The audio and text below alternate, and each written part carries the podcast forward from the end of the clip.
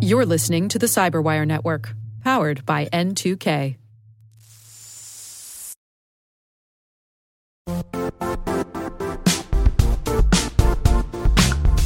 The IT world used to be simpler. You only had to secure and manage environments that you controlled.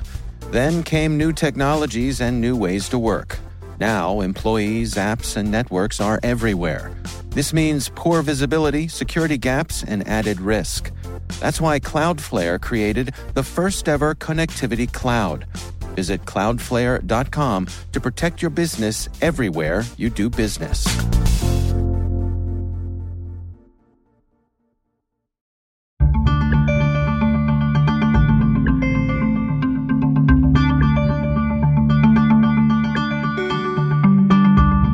Tatyana Bolton is Security Policy Manager at Google and a Senior Advisor on the U.S. Cyberspace Solarium Commission. Our own N2K President Simone Petrella spoke with Tatyana Bolton about the challenges of bridging the cyber talent gap. I am thrilled to be joined today by Tatyana Bolton, Security Policy Manager at Google and Senior Advisor to the U.S. Cyberspace Solarium Commission. Thank you so much for being here today. Thanks for having me.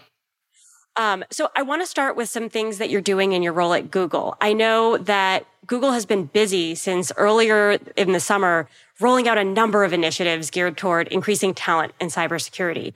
I've seen um, things including a specialized Google certificate in cybersecurity, preparing people for entry level jobs, a new research program with universities in New York, and committing more than $20 million to help students get hands on experience through a series of cybersecurity clinics. I know it's still early for some of those, but can you tell us a little bit more about the ones you're most excited about and how they're going so far? Yeah. So these are some of my most sort of passion projects, if you will. I love working on this on this issue because I think it's so critical to cybersecurity on the whole. I think a lot of people focus on any number of issues, including vulnerability disclosure, cloud security, uh, et cetera. And I think all of those have a workforce element to them, which is why I think uh, addressing this issue and, and talking about it is so important. The work that you mentioned, uh, all of it, I'm very excited about. I think it is a it's an effort to have a comprehensive approach to cybersecurity workforce issues because no one program or project can ever really fix this program or fix this issue in its entirety. Uh, I think if anybody tells you that, they're just, you know, they're lying. It's such a stubborn problem. It's been around uh, for a while. We have 650,000 openings in cyber jobs. That number has continued to, to grow. And so we're trying to address it from a number of different ways, right? Building more pathways into cybersecurity, increasing the education, uh, the training for cyber professionals, and then also just the broader public. And then also helping with curriculum, uh, curriculum and resources for learners. As you mentioned, we're doing. We just in May released the cyber uh, cyber certificates, which uh, we're very excited about. Those are available right now online, and they are helping students get access to education uh, on cybersecurity from Google experts who have been doing this for a really long time. We have a great lineup of people in that uh, in that certificate that train the train the students on cybersecurity.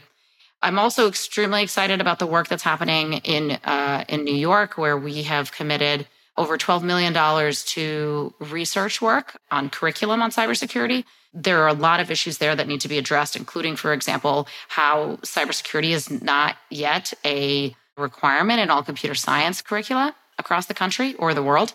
So we're trying to help that by developing more research, uh, getting organization and, and, universities working together to try and figure out what a curriculum uh, should look like in cyber, or you know, ex- expanding on the existing work uh, that a lot of uh, great organizations have already done. And then, lastly, the cyber clinics program, which I've worked on or or been tangentially uh, connected with for for the last five years or so, and that's from the Cyberspace Solarium Commission work all the way to Google. The clinics are a really fantastic model to try and get hands-on learning to students because right now what we have is this sort of pipeline that trains some group of people in cyber, right? People who think people who are going to like a computer science program uh, at a university. But there's also a lot of people who aren't going to universities. And then we've got, you know, offices, the companies that need cybersecurity expertise and the jobs. But there's a squishy middle between the the learning that's happening either through certs or universities and the actual job. And what the real need here is the this hands-on learning piece, the piece that actually connects students and their uh, and their classroom learning to actual positions where you need experience and hands-on experience to actually get that position. And so clinics are, are a fantastic way to do that. Based out of universities with the support of a faculty member, students uh, work with community organizations in their city or their state, and they help them develop things like a cyber risk assessment or a strategy or any number of cyber policies that an organization might need and the org- so it's a win-win. The organization gets cyber support that they wouldn't otherwise get because they are under resourced, as you know, uh, as a general whole. Small businesses, state and local uh, organizations are really under resourced for cyber, and so they get help. And then the on the other side, the students get get hands-on training, and so it helps both sides. And that's why I'm such a fan of that that program. But you know, at Google, we're doing a number of these programs because not one alone will fix the issue. Yeah, I think that kind of brings up a good point and a question I have around, you know, Google has the ability and is really leading the charge on a lot of these initiatives by focusing on that pipeline and how we can take a dent in that large gap that continues to grow in cybersecurity positions. But beyond it being certainly not a one size fit all, what are some of the other challenges that you see from a policy perspective to try and scale some of these great initiatives to make a little bit more substantive progress because that number seems to be increasing at a pace faster than we're able to even come up with some of these solutions. Totally, totally right. And I will say at a higher level, Google believes in sort of a comprehensive approach to security through open and secure frameworks that foster collaboration, innovation, sharing solutions freely to resolve vulnerabilities, and then creating secure by default products, services that embed the protections, making everything secure by default. So that is the basis, if you will, for the way we think about workforce uh, in cyber as well. There's issues in the very early learning space, right? K to 12, not having enough focus, not having enough resources. There's the issue of that squishy middle I mentioned between the classroom learning or the cert learning and actual jobs, right? So getting people in the door, I think that's a huge problem. That's why we've actually focused, why we've chosen to focus on that particular area, uh, because in the in all of that, and then including the issues with retention, that piece about getting people in the door with sufficient training and experience i think that's the that's the big issue. But I, uh, longer term i also will add the k to 12 piece is really is really critical because if you are if you don't have enough of a population that's even knowledgeable about the basics from an early age then they're not sort of inspired to go into cybersecurity and fix these problems right no, if you're not you're not even seeing cybersecurity professionals until you're older, you're not really thinking about that as a career path. And that so that needs to change. By the way, I see that in my own personal experience. I have a 5-year-old in kindergarten and security is absolutely not in that curriculum and to be perfectly honest, I don't think that the school is equipped to implement it even if one were just handed to them on a silver platter. Exactly. Like we want to do this, but like still people are not out there. They're not really the like there's not enough cyber experts to go into every school in America and say, "Hey, I do cybersecurity for a living. What does that look like?" "Oh, well, I'm a, you know, security researcher or oh, I do policy in cyber or I'm a comms person in cybersecurity." And what do those jobs look like? And what does that, you know, what does that even mean? Most people are like, "You do what again?" Right? which is, you know, uh, which is which is great in 2023 but uh but also it's like but there's also the problem of like not enough teachers too right? So the teachers also you know you can't put it on them. They're like massively overwhelmed as it is. They they do such great work with our kids. I have four so you know i'm well acquainted with the with the with teachers and how hard they work. And putting that on them is also very difficult. So like, you know, just getting them trained in this and showing like how how to add case studies into an elementary school program and curricula, right? That's just a whole nother issue. Uh, they don't even have enough teachers or professors at the college level, right? Let alone K to 12. And so we've just I think, you know, part of this is a you know, I don't want to be too negative about it. I think part of it is a just growing pains of a profession that's really only been around for, you know, at most 50 years. You know, we've only had the internet for for what, how long, right? When DARPA created it. So it's it's not surprising, I think, that we're here, but I think it is really important that we focus on it and invest resources to try and address the issue, uh, that we raise awareness, that policymakers are prioritizing real changes. Because I think for me, it's it's you know, the best thing is not just having panels and podcasts, which are amazing to drive awareness, but also getting policymakers to pick tangible, outcome driven proposals that can work and include those into you know we've seen this in the national cyber strategy the the ONCD the office of the national cyber director very much focusing on cyber workforce, getting people skilled in cyber. The recent launch event uh, and the White House uh, fact sheet about it had a lot of different actual like tactical programs and support for particular people within the pipeline, uh, including like educators, universities, professionals, et cetera. So you're seeing some of it happen. And I think, you know, with the creation of the National Cyber Director's Office, you're you know you're getting a focus like a like a U.S. based focus on this, or I'm sorry, a whole of U.S. Uh, focus on this, but uh, more just more needs to be done. Do you see anything coming out beyond the National Cybersecurity Workforce Strategy? I know that's under ONCD at the executive branch level, but given the situation in the legislative branch, I mean, are we at a point that this will translate into anything we can take a whole of government approach and see some I've seen bills from lawmakers on cyber workforce, either to invest in cybersecurity training, which is great, or invest. I've, I've seen a bill on clinics to try and increase the amount of clinics uh, across the country.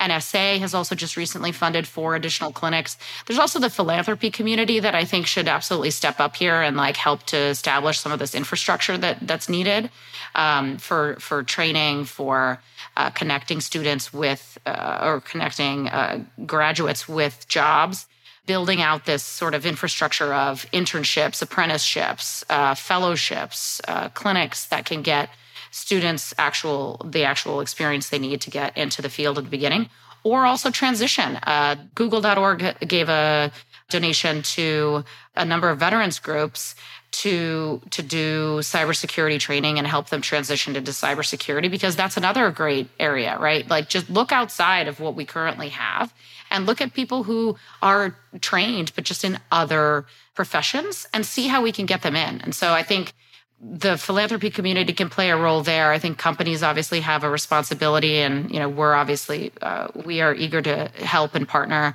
with governments to do more work here the implementation plan from ONCD and the work that CISA has been doing, getting out there, talking about cyber workforce. Jen Easterly, of course, has gone out and uh, is a big presence in the ecosystem, encouraging and inspiring women and girls to go into cybersecurity, which I think is fantastic.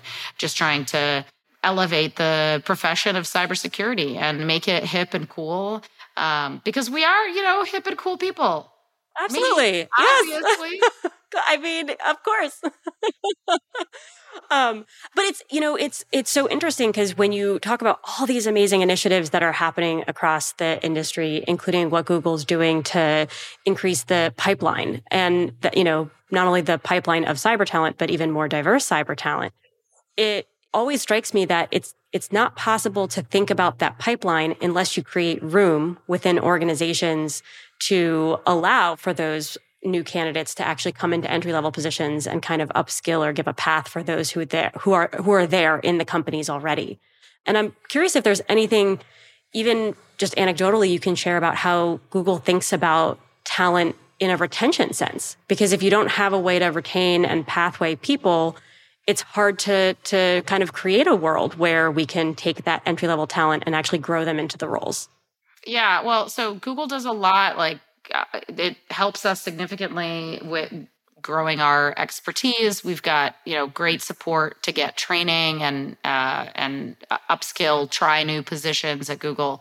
So those are all I think best practices that Google you know currently uses. But I think just generally we need to make sure that we are thinking about like you're talking about the issue of people coming in the door and like the some of the requirements. I think there's a number of things we could do there, right? We've got bachelor's degree requirements CISSP requirements, five years of experience for entry level positions. That's just silly. And I think we've been talking about this for a long time, but it is in, inherent on uh, the people who are doing the hiring to take that in and really do strategic assessments of their hiring documents and the position descriptions to determine whether and a CISSP is actually needed for an entry level position, or if you could actually do better for your organization as a whole by bringing in more entry level talent, helping them, mentoring them. Obviously, that's a really critical component. You can't like bring on entry level talent, not help them along, not do the training, because that you know presents a number of issues. But if you if you're committed to the mentorship and the training piece, if you bring in the entry level talent, you can get you can really help a person grow their career, and it bring and it allows them to grow, develop as a uh, as a professional with room for you know with room for growth, right? So you don't always. I think in DC, you see this a lot in the federal government. Everybody's like a 13, 14. They're senior level policy people, right? They're senior level technical people. There's very there's almost very little room at the at the beginning. I think we need to address the structural underlying issues, uh, such as those position descriptions, the fact that managers are are eager to get eager to get experienced talent. So we need to address those types of things to make sure that it's easy or easier for organizations to hire that entry level person, professional, right? And make sure the requirements are reasonable. And then to your point on retention, yeah, absolutely. Like it's, I think culture plays a big role in this too. Pretend like you've got to have a good culture in order to retain your talent. You need to give people room for growth. You have to allow them training that helps not only the person, it help the professional also helps your organization.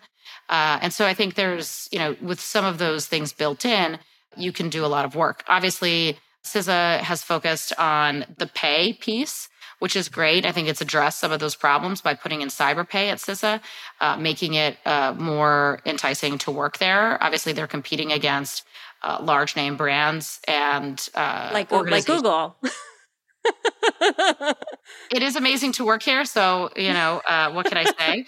but, uh, you know, NSA also has uh, a great recruitment and retention program, right? NSA has almost a best in class eh, within the federal government. They, you know, they allow rotations, they encourage training, trying new things. They hire at the entry level, they grow their talent. So it is possible, right? And so, and I think like there's there's pockets of this excellence across the across the world, and I think we should take some of those uh, best practices and put them into work across the ecosystem because you you know CISA has cyberpay, but have they really implemented the rotational part of what makes NSA hiring so great and retention so great? No. And so I think we need to, we still have work, we, we still have work to do and, and room to grow that. Uh, but nothing, you know, Rome wasn't built in a day. I just hate myself for having said that cliche out loud. I'll put it on my bingo card. Yeah, well, um, see, I was, you know, I I said I was cool, right? So obviously, I had to. We had to take it down a notch, right? That is. um, but it's you know your point on job descriptions is is so salient because you know, not to sound overly crass, but the amount of times I've worked with organizations on their job descriptions and frankly, they suck. And it's because people are busy, hiring manager is busy. We take one off the shelf and we kind of repurpose it. And at the end of the day, even though it might take extra effort to get them right, what I hear you saying and what I kind of see myself is you have to know where you want to go with those roles before you can create a path or an opening for someone to get into them. Right. I think this speaks to the need to develop a workforce strategy within your organization. If you're an organization that's struggling to get cyber talent, which many of them are, you need to think about it strategically. You need to sit down and, and it should be an executive level exercise. This is, I think, one of the areas where it goes wrong. There's not executive level review and investment into the cyber workforce. And that is the level at which this needs to be done. With that, you can do an assessment. Are these the right people? Where are we going in five years? Where do we want to be in 10 years? And what does that workforce look like that gets us there? Because it's not necessarily the workforce you have today. And, you know, obviously technology changes, the, you know, the times change. A pandemic happens. Who predicted that one? So, it, like you, you obviously, and it's it's a hard it's a hard task for companies. I'm not going to lie. It's not you know you have to almost look into a crystal ball and like, but do some you know do some data analysis. Cyberseek.org, plug for them, amazing work. They have great uh, data points broken out by sector, broken out by levels of hiring. So, uh, definitely a place to look as a resource as you're trying to do some of this review and analysis for your organizations.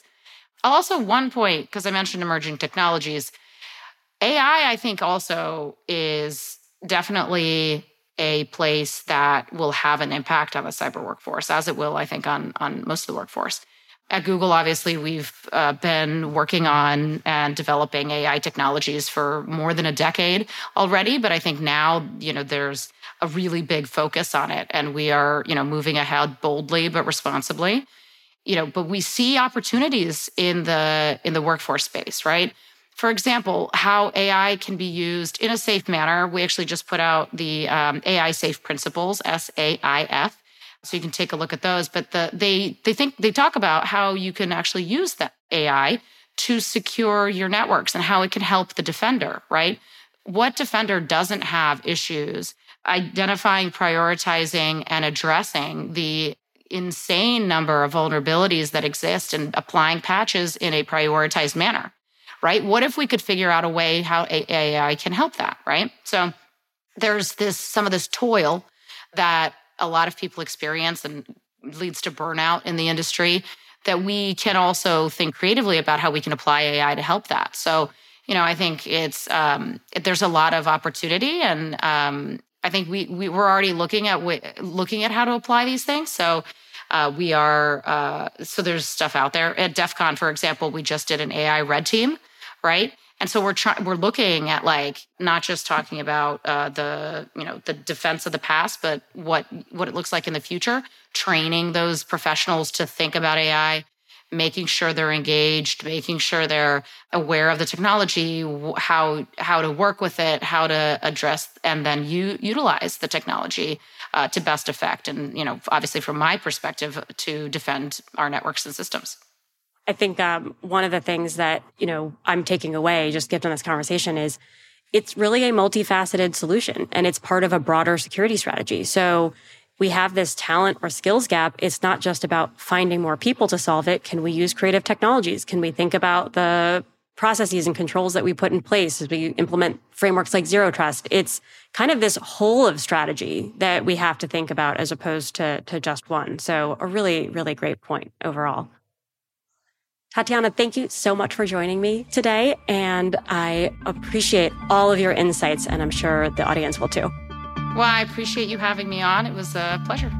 That's Tatyana Bolton, Security Policy Manager at Google, speaking with N2K President Simone Petrella.